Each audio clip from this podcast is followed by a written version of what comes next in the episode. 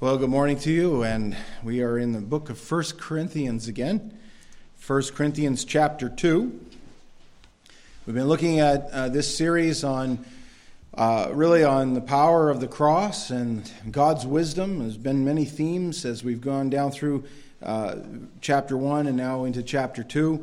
And we've been looking at this uh, very important letter of Paul to the church at Corinth. And I say very important because in it, establishes, uh, I think, some very uh, simple orders of doctrine and practice and all kinds of different methodology exposed as well, and some things that we can look at and borrow as well as we uh, gather and, and look at how things were patterned in the early church.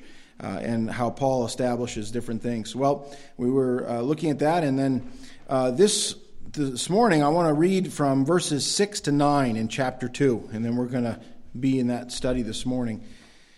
Paul writes, However, we speak wisdom among those who are mature, yet not the wisdom of this age, nor of the rulers of this age who are coming to nothing.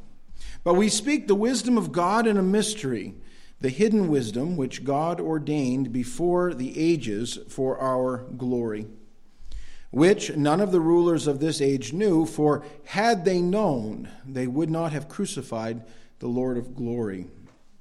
But as it is written, Eye has not seen, nor ear heard, nor have entered into the heart of man the things which God has prepared for those who love him. Let's pray. Our Lord, we open up your book again before us this morning, and we, we thank you we can have it right here in our language. We thank you, Lord, it has been translated in so many languages around the world. We're mindful today that there are still yet people who have not heard of your message. They do not have your word in their own language. And I pray, Lord, that that effort would continue and that Christ might be exalted in our land today. Lord, many in our world would come to know him and understand who he really is. And we ask, Lord, now as we open up uh, this study and this uh, section of Scripture, that you, as always, Lord, would open it to our hearts and minds and help us to receive it with gladness and in obedience. We ask this in Jesus' name. Amen. You uh, notice as we went down through this, uh, these few verses here, there's some words that stand out. And one is, again, that is the message that Paul had and what we have today is a message of wisdom, and that word wisdom appears. And of course, in the ancient Greek world, that was a very important term.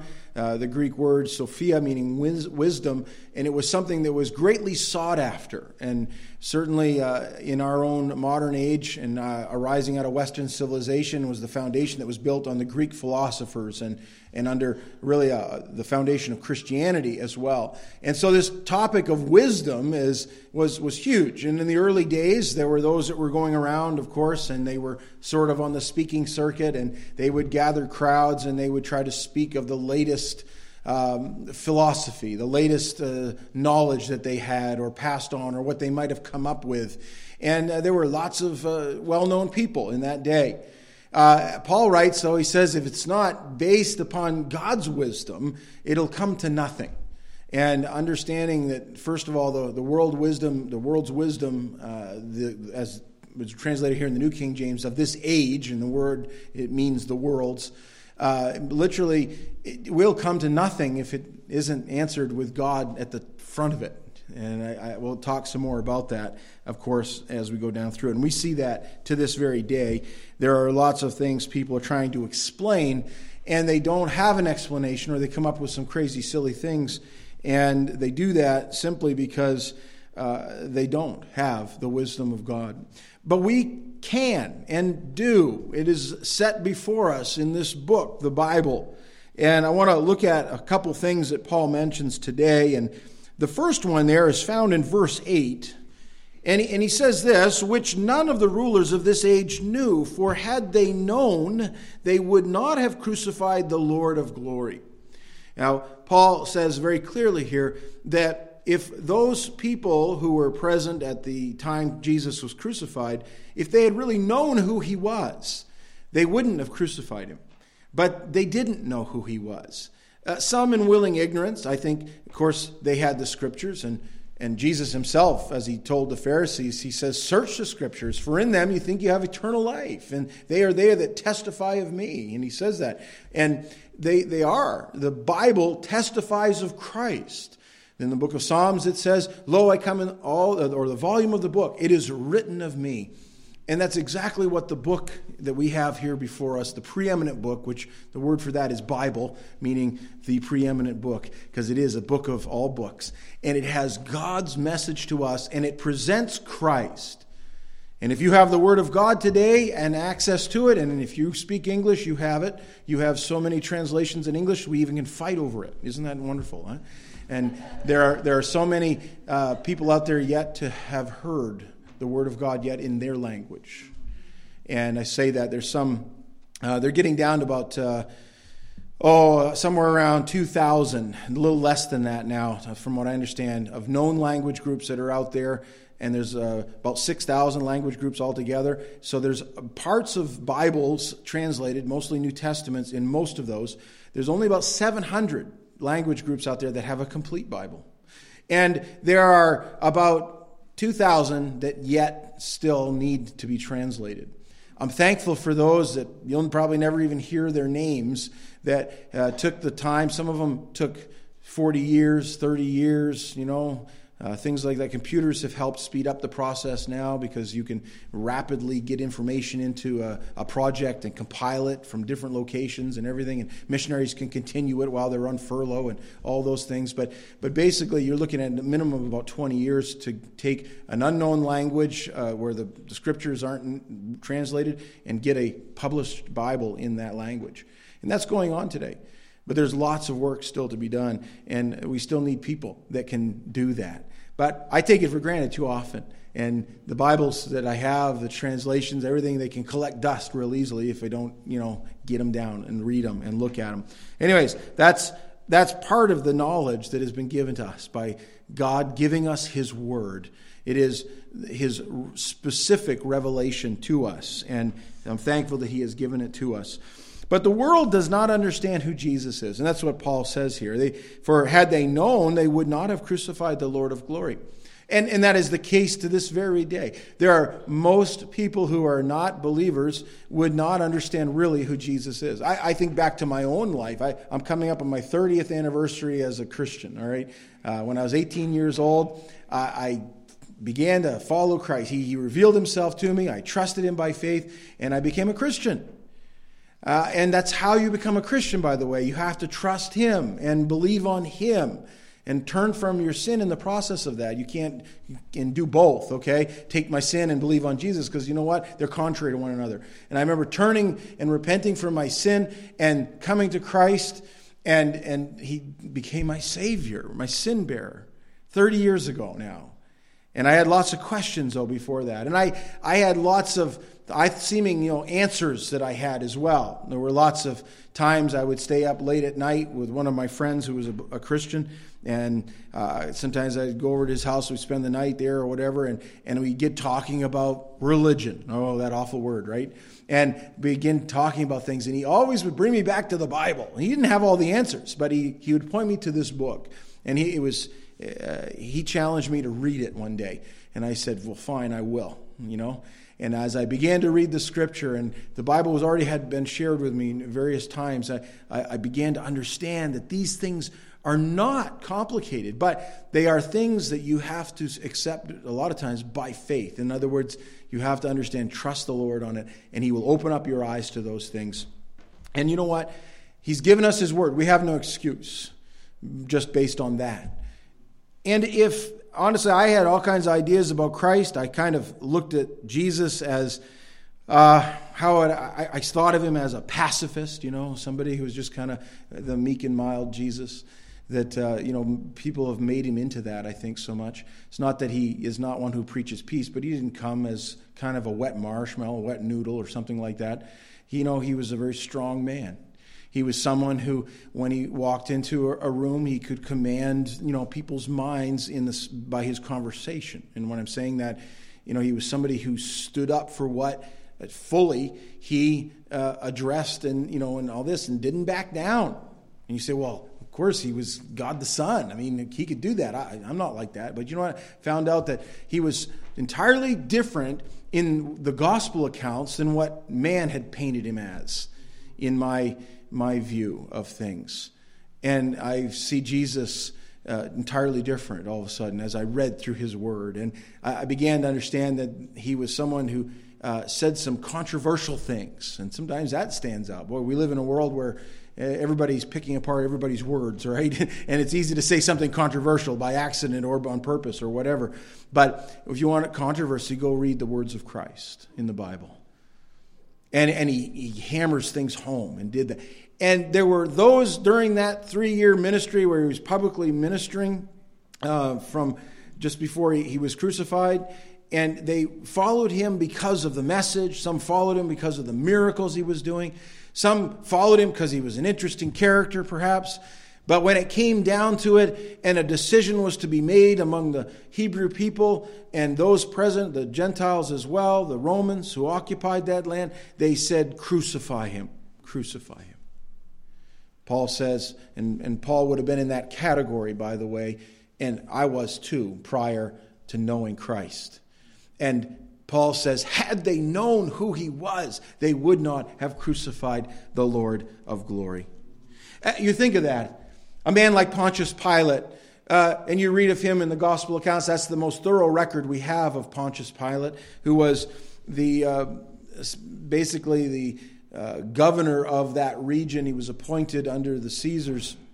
And he was in control of the civil affairs of Palestina, all right? Palestine in that area, Judea. It was still named Judea under the time of uh, the Romans during Pontius Pilate's uh, time.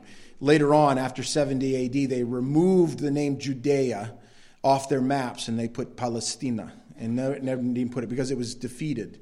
And they commemorated the defeat of the Jews and the destruction of the temple in 70 AD. And uh, that's a big event in world history. And that plays into today's political climate still today. There are majority of people in the world that say Israel should not have a place on the map, all right? They should not have a land because they never should have had it in the beginning and all that. And I say that, go back to your history, it's very clear. And that'll come, I'm going to bring that up later too. The world doesn't understand who Jesus is. Pilate didn't understand. I mean, Pilate, I think he, he wanted to. You read through the gospel records and, and he asks the question, What is truth, right? Boy, that's a good question. That's a loaded question. The Greeks were asking the same thing What is truth? Paul says it's, it's wrapped up in the wisdom of God. It's found in Jesus Christ, who's to us or for us wisdom. He is the ultimate wisdom. In Him, you will find the answers to the deepest things that everybody longs for, right? I've, I've said them before the big questions that everybody on the earth has Where did I come from? All right? Why am I here? Is there purpose? Why do evil things happen? And what happens after I die? And those basic questions are in every worldview, and man attempts to answer those somehow. And he'll come up with great theories and, and write all kinds of books and even things he calls scripture, and he'll say, This is the answer, and all that. But let me back up and just say the only true answers and everything that is wrapped up in there is found in Christ. He's the one. And he's given us his book. Pilate didn't understand who Jesus was. When it came down to it, and they said, uh, he said, Should I release Barabbas or should I release Jesus? The crowd shouted Barabbas, and he washed his hands of the whole matter and was greatly bothered. And, and that, you know, we understand that just by his action. Uh, yet it was solely upon him to make that decision. Uh, not alone, but solely on him to make the final decision. Uh, we don't know for sure what happened to Pilate. He was removed from his position eventually, but some historians, and these are secular historians uh, in that era, claim that he actually lost his mind, all right, as a younger man. In, in about 37 to 38 D, 38 AD, um, he committed suicide. And some speculate that he was greatly troubled over what he had done over those things. Don't know for sure. I just know this that uh, sometimes we come to that knowledge of who Jesus is, but we still, for the convenience of the moment, for the convenience of this life, we say, No, I won't do it. I don't want to know anymore. And I'll plug my ears, so to speak. And that's what people do too often. The old spiritual song puts it this way, and we sing this sometimes at Christmas Sweet little Jesus boy, they made you be born in a manger. Sweet little holy child, didn't know who you was, didn't know you came to save us, Lord. Take to take our sins away. Our eyes was blind, we couldn't see. We didn't know who you was. And we hear that song and that is so true so often in our sin and in our own world that we live in, this course of this world, everything, it hides us, and we are blinded to the fact of who Jesus is. Paul points that out. Second Corinthians, this passage here, uh, one of my favorite passages of Scripture because it's a solemn reminder to every one of us who is entrusted with ministry, all right? And, and we're corporately entrusted with this ministry here at Madawaska Gospel Church. But look what it says here in 2 Corinthians chapter 4 verse 1. Therefore, since we have this ministry, as we have received mercy, we do not lose heart. But we have renounced the hidden things of shame, not walking in craftiness, nor handling the word of God deceitfully, but by manifestation of the truth, commending ourselves to every man's conscience in the sight of God. But even if our gospel is veiled, it is veiled to those who are perishing whose minds the God, that's small g o d, Satan, the God of this age has blinded, who do not believe, lest the light of the gospel of the glory of Christ, who is the image of God, should shine on them. For we do not preach ourselves, but Christ Jesus the Lord, and ourselves your bondservants, for Jesus' sake. For it is the God who commanded light to shine out of darkness, who has shone in our hearts to give the light of the knowledge of the glory of God in the face of Jesus Christ.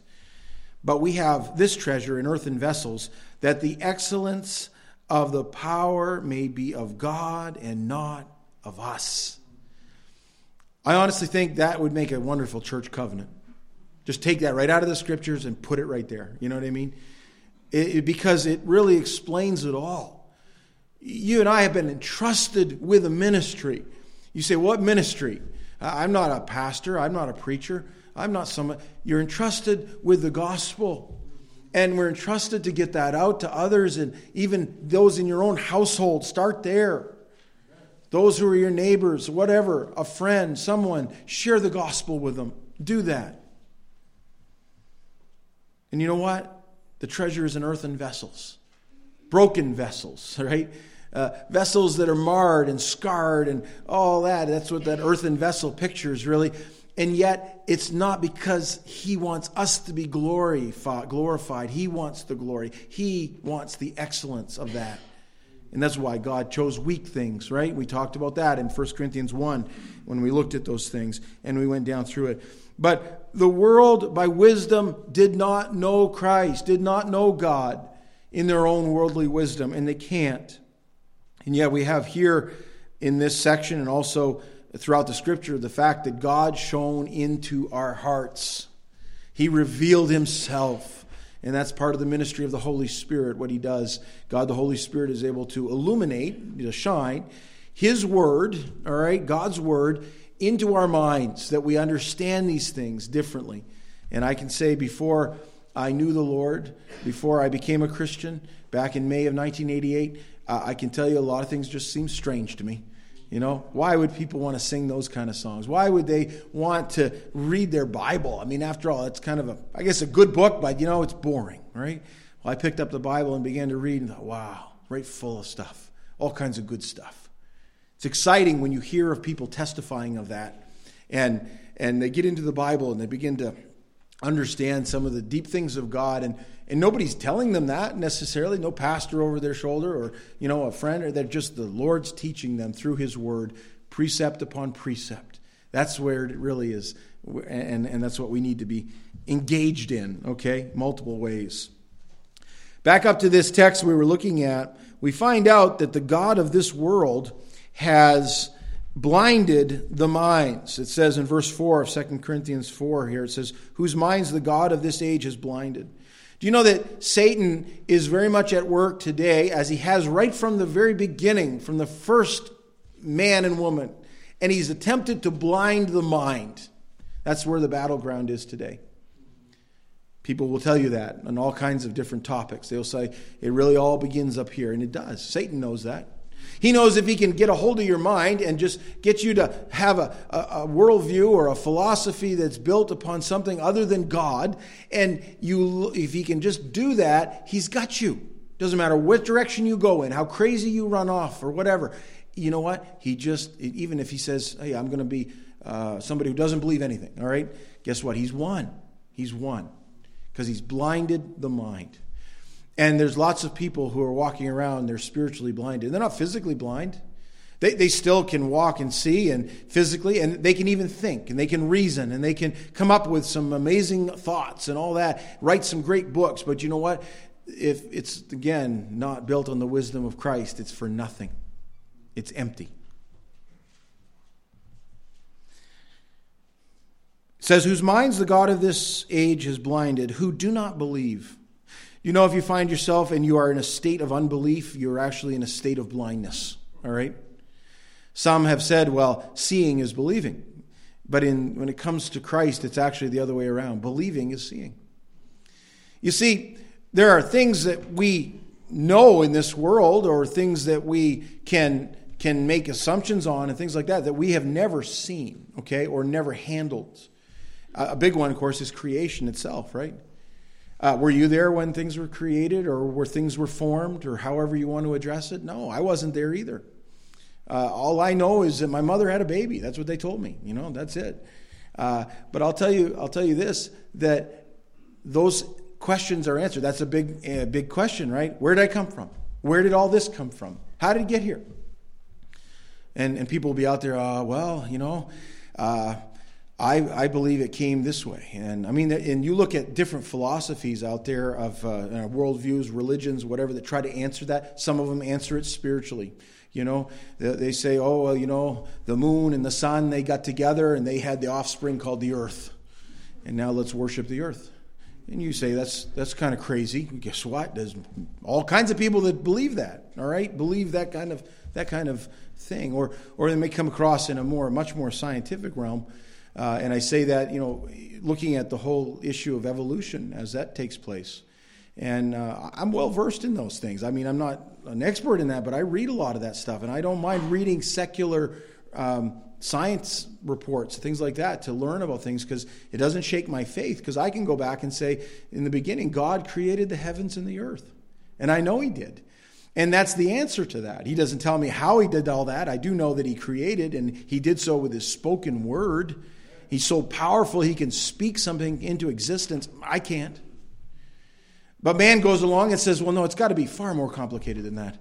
And, you know, there was inorganic matter and, you know, everything collected into, you know, eventually into forming like the planets and everything put in, oh, you know, order somewhat. And all that came together. And then somehow maybe a comet hit the earth or something happened there. And, and through a, a traumatic event of some sort, inorganic matter became organic matter which is the building blocks of life. Now, it's not life yet, but then, then somehow, somehow, and they, they say maybe it was, you know, some electrical discharge or whatever. I mean, you can, they, this is all out there, and people cling to this, that somehow that or inorganic matter went to organic matter to basic molecules of life, DNA, in some whatever, primordial swamp, all right? And I'm not talking about DC, just so you know. No. But, uh, and, uh, yeah.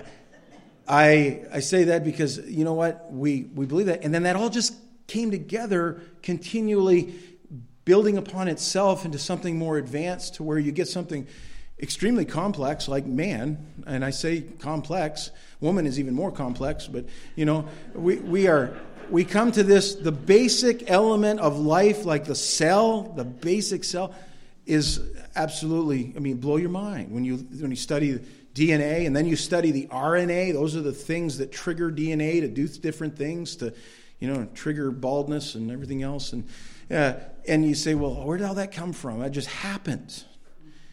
No, it didn't. It didn't. God definitely uh, put things together. And I find it takes much more faith to believe that randomly all this generated together to come up with what we're doing and why are we sitting here today, you know, all this.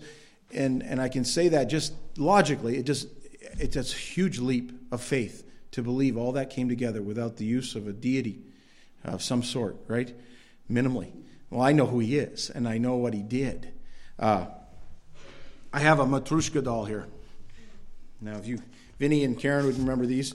Uh, the uh, little Matrushka dolls. You go to Russia or Ukraine or any place like that, and they have these little these little you know dolls that you can, you can uh, click on. I have a picture over here of them, and you know those kind of things. And you have one inside the other, inside the other, and all of that. And uh, I bought this in a place called Andreyski Spusk, a place of Saint Andrew when the disciple Andrew went to Kiev, Ukraine. He uh, supposedly, at least that tradition, tradition says, he, was, he went there, preached the gospel. People were converted in the first century. Uh, he baptized them there in the Dnieper River, and there's a, a, a, steep path that, that's where people would gather at the Dnieper River. And today, they don't baptize people there, but they, have, they sell all kinds of little trinkets and things on that. Andreyski Spusk, the descent of Andrew. And. Um, Anyways, uh, I went there and I bought this for a couple dollars or whatever. And I look at this, and somebody says, Well, that looks like evolution, right? I mean, it started here, right? Let me move them up so you can see them. And, and then it must have evolved into this one, this one, this one. Eventually, you get the king, I guess, or whoever that is. I'm not sure.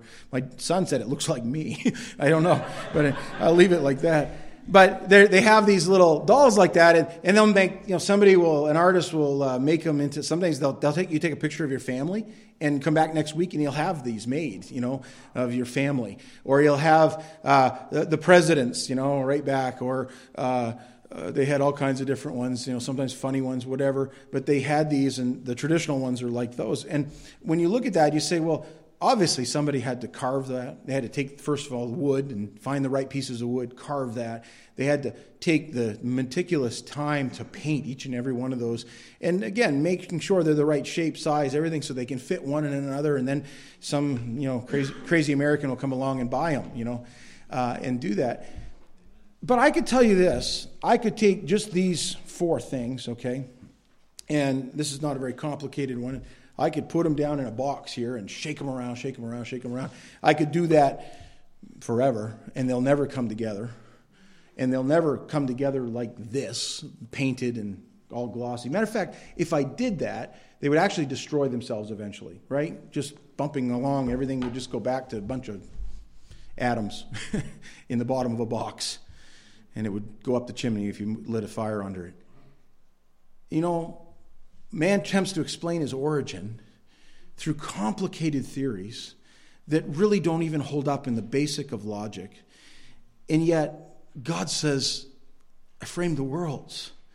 And he did so by speaking them. And he said, Let there be light. There was light. And Paul uses that analogy in 2 Corinthians 4. Just as he, he shone light into this world, he has shown spiritual light, that's the contrast, into your hearts. That's the, the mind.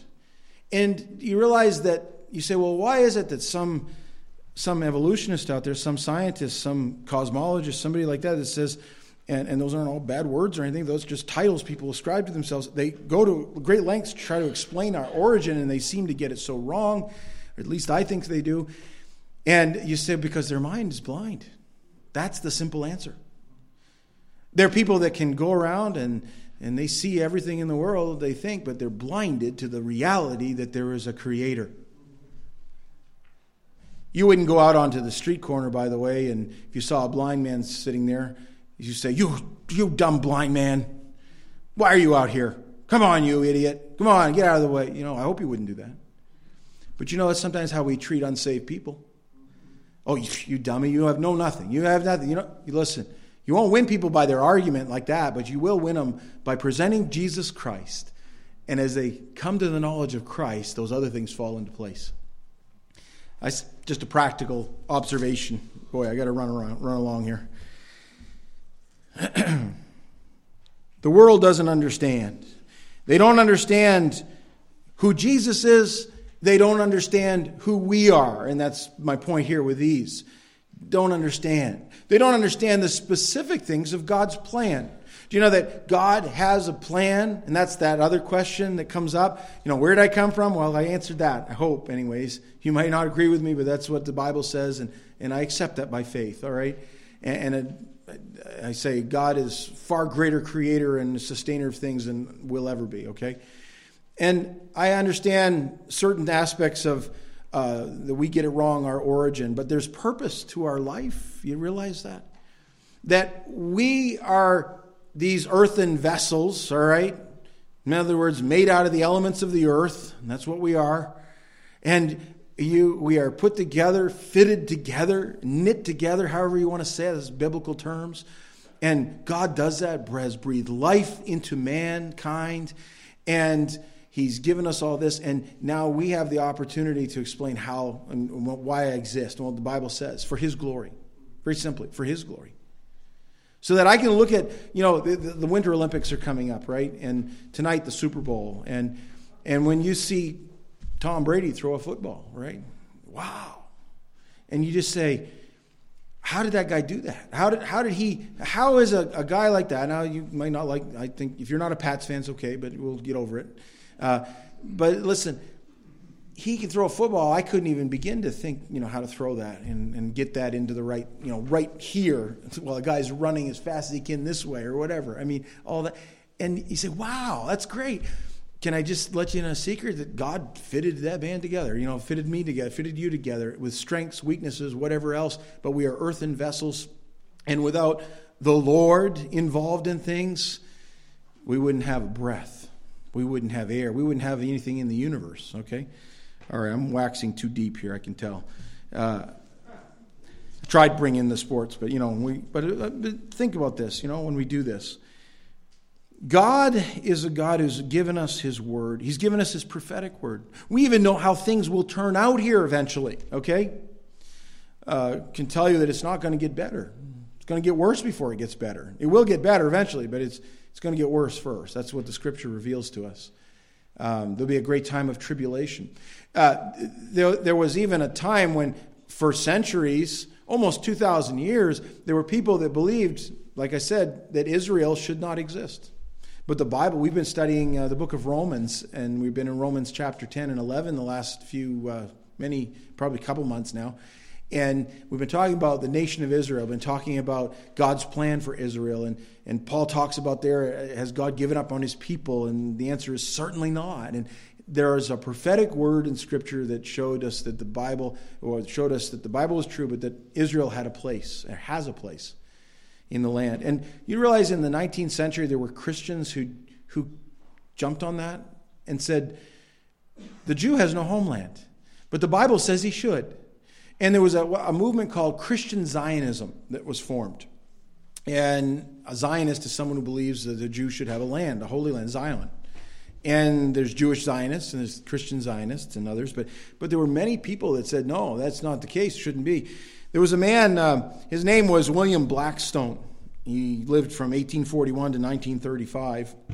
And if you look him up, uh, his title is Evangelist and Christian Zionist. And he's known as the, at the time of his death in 1935, he, he was known as the father of Zionism. Very interesting. And back in the 1890s, he was contemporary with like D.L. Moody and others, and he lived in Chicago, by the way. Uh, ironically, his house um, was in what is today the parking lot of Calvary Memorial Church, where my friend Ray Pritchard pastored for years. That's where uh, this guy, William Blackstone, lived. And William Blackstone was an interesting character. He was considered, he called himself a layman. I don't like that term always, but, but that's what he called himself. In other words, he wasn't trained necessarily in Scripture, but he wrote several books on prophecy. They were bestsellers because he, I think he got a lot of it right, you know, in that. And one of the big aspects of what William Blackstone promoted was that the Jews should have a homeland, and Israel, because the Bible says that he should. And so he went and he had uh, over 450 some odd um, Christian leaders in the United States sign a petition. And then he hand delivered it to Benjamin Harris, president of that day of the United States. And And there began a political movement at that point to institute a, a homeland for the Jew, which did not come to fruition until after Blackstone died in, of course, 1948. It was after World War II and the dividing up of that, that that things fell into place for that. But all that groundwork, much of it was laid in the 19th century, in the latter part, and really from about 1870 on up. And there was a great movement of that. There was a great movement of prayer associated with that. I've mentioned that in, in Corrie Ten Boom's book, talks about a prayer meeting that started in Holland a hundred years before uh, all the events of World War II unfolded, where Christians met every week to pray for Israel. And it hadn't yet existed in that. All that is a very controversial thing, still controversial. All right? If you haven't followed the news in the last couple months, there's a big decision made to move the U.S. Embassy from Tel Aviv to Jerusalem. And the, half the world's going, What are we doing? Oh, we can't do that. Well, guess what? The Bible says that that, that is the capital of Israel, okay? Uh, I'm not weighing in on politics on that, but that's bottom line. I'd stand with what the Word of God says, okay? All right, move on. William Blackstone was uh, a man that was very influential in his day, and yet, when he was asked about what he was, what do you want us to call you for a title? He didn't go by reverend. He didn't go by pastor. He wasn't. He wasn't a pastor. He was a, a member of a local church, but he called himself God's little errand boy. That's what he was. And yet, it was discovered after he died that he gave over $6 million to missions in his life. This was in the 1800s and early 1900s. He died in the Depression, all right? $6 million. I don't know how much that would be today, but a lot, a lot more than that to missions. And I say that because, you know, you just, this is what happens when, when God gets a hold of somebody. he gives them insight, wisdom that is revolutionary, that can change literally the world, can change the world map, and encourage people to know who the, the Lord is, you know? And he started a mission, by the way, that was to reach the Hebrew people, and it's still in existence to this day. Uh, the world doesn't know who he is. The, the world doesn't know who we are, you know, as people. He doesn't doesn't know because by by wisdom, uh, that's not, or by the world's wisdom, you can't find that out.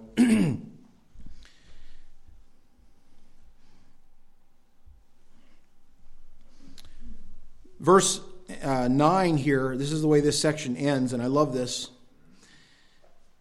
Paul writes, he says, But as it is written, Eye has not seen, nor ear heard, nor have entered into the heart of man the things which God has prepared for those who love him. And there's a quotation there. Essentially, what's being quoted there is uh, from Isaiah, and it's actually two different sections in Isaiah put together. The Lord can do that, and there's nothing wrong with that because he's quoting it, appropriately. Uh, Isaiah 64 4 says this For since the beginning of the world, men have not heard nor perceived by the ear.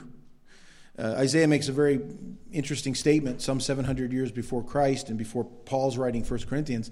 And he's saying, You don't hear the deep things by hearing of the ear. There's a different kind of hearing. Nor has the eye seen anything or any God besides you. All right? You will not come up with the knowledge of the Holy One by just the eye or the ear physically. You who acts for who acts for the one who waits for him. And then in Isaiah 65, 17, he says, For behold, I create new heavens and a new earth, the former shall not be remembered or come to mind. And I, what I want to go back, those are the quotes that are found here in 1 Corinthians 2. You have here uh, a statement of our destiny. There's that other answer, right? Another question that's out there. Where am I where am I going? If there's purpose, and my purpose here right now is to glorify God, and, and He's the one that made us and sustains everything and all that. The other thing is, where am I going? You know, and I didn't answer the big issue of evil. Okay, that's the other thing because people say, you know, where did evil come from? Well, that's found in the fall, all right, of man in sin in the garden where Satan blinded the mind. Okay, and sin entered into the picture there. And because blind men and women and boys and girls grope in darkness spiritually, they do evil things. And evil will visit us because of that. And that's satanic in origin. Uh, anyways, that answers that. But destiny, that's the last big question, right? Where am I going? For the believer, there's a place that is prepared for us that eye has not seen or ear heard. And it's better than anything you've ever seen or heard. I'll tell you, there's some beautiful sights in our world. Gorgeous. I mean, I look at those, those uh, pictures that um, anonymous uh, Liz took, and, uh, and, and, you know, you look at a sunflower, you say, wow, that's right here in our valley, you know? And uh, sometimes you drive up the St. John Valley, I don't care what time of year, you, you cannot stop but, you know, see potato blossoms or whatever. And there's lots of other pictures. These are just a couple of the many. There's all kinds of variety of stuff there out on those cards. And, and I say that because we live in a beautiful world, yet it's a fallen world. And you realize God is preparing us a place that the eye has never seen or the ear has ever heard. A place far more glorious, a place more beautiful than anything we could imagine or even think. The book of Revelation, chapter 21 and 22, lets us in a little bit on that with a place called New Jerusalem. It's the new heaven. It's really the place where believers will, reside forever. It is a place in John 14 where Jesus says, I go to prepare a place for you. And he's promised to come and receive us again, you know. And if you place your faith in him, that is a place reserved for you. All right? That he's prepared. And I can't wait. Someday that's going to be a wonderful thing. I received some troubling news this week from a, a friend and former coworker and dear friend of mine uh, named Calvin Hood. Some of you may know Calvin.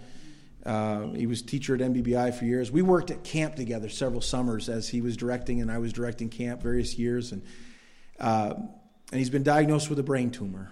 Uh, he's about 56, I guess, now. And quite frankly, it's, not, it's inoperable.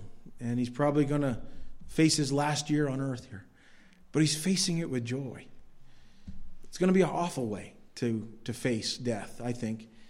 And yet, God has prepared a place for us. And I, I, I, my heart was heavy this week when I heard that news. And I'm realizing that this world I'm in is vanishing away. And if you put all your, your faith and trust in this place and in this body of your own or whatever, it's going to come to nothing. Matter of fact, it's going to come to worse than nothing. It's going to come to judgment. But you need only cast yourself before the Lord Jesus. That's it and say, Lord, I, I believe that you came and you died for my sins, according to what the Bible says. And Lord, I know you, they buried you and you rose again, victorious over sin and death. If you will believe that in your heart and rest on Him in faith, He's promised to save you and He's promised to give you a place reserved in heaven. What a wonderful time that'll be.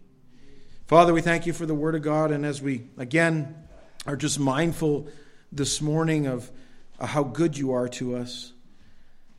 I ask God that you would help us to just appreciate the fact that you have shined your light into our world.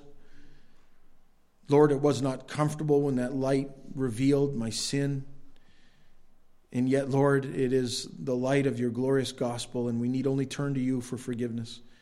And so I pray to that end, even now, Lord, if there's anybody here that's not placed their faith in you, that they would do so today before they even leave here today.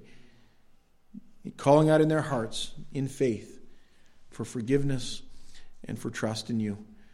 We thank you, Lord, for the Word of God. Again, thank you for giving it to us in our own language and help us to understand these things. And we thank you for this book of 1 Corinthians, even, and continue just to open our hearts and minds to receive your Word as we hear it and that we might share it with others also. In Jesus' name, amen.